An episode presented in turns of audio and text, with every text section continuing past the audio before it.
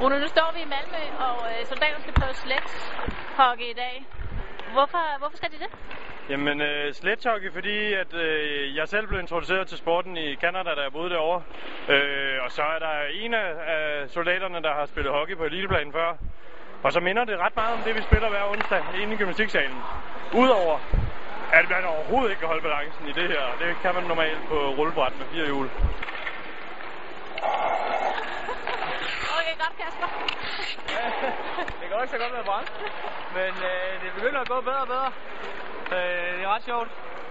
Jeg har fået en øh, ski der, eller en kælk, der passer lidt bedre til nybegynder nu, så nu begynder det at det blev lidt sjovt. I starten der væltede jeg rundt, så... Øh... Ja, hvordan er det i forhold til, hvad du havde regnet med?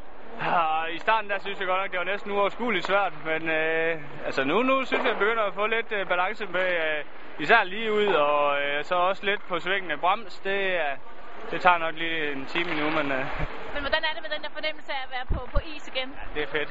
Det er det. Det er helt sikkert. Bare, at der er nogle øh, trænere, der står og holder lidt øje med en, og øh, det, det er fandme fedt.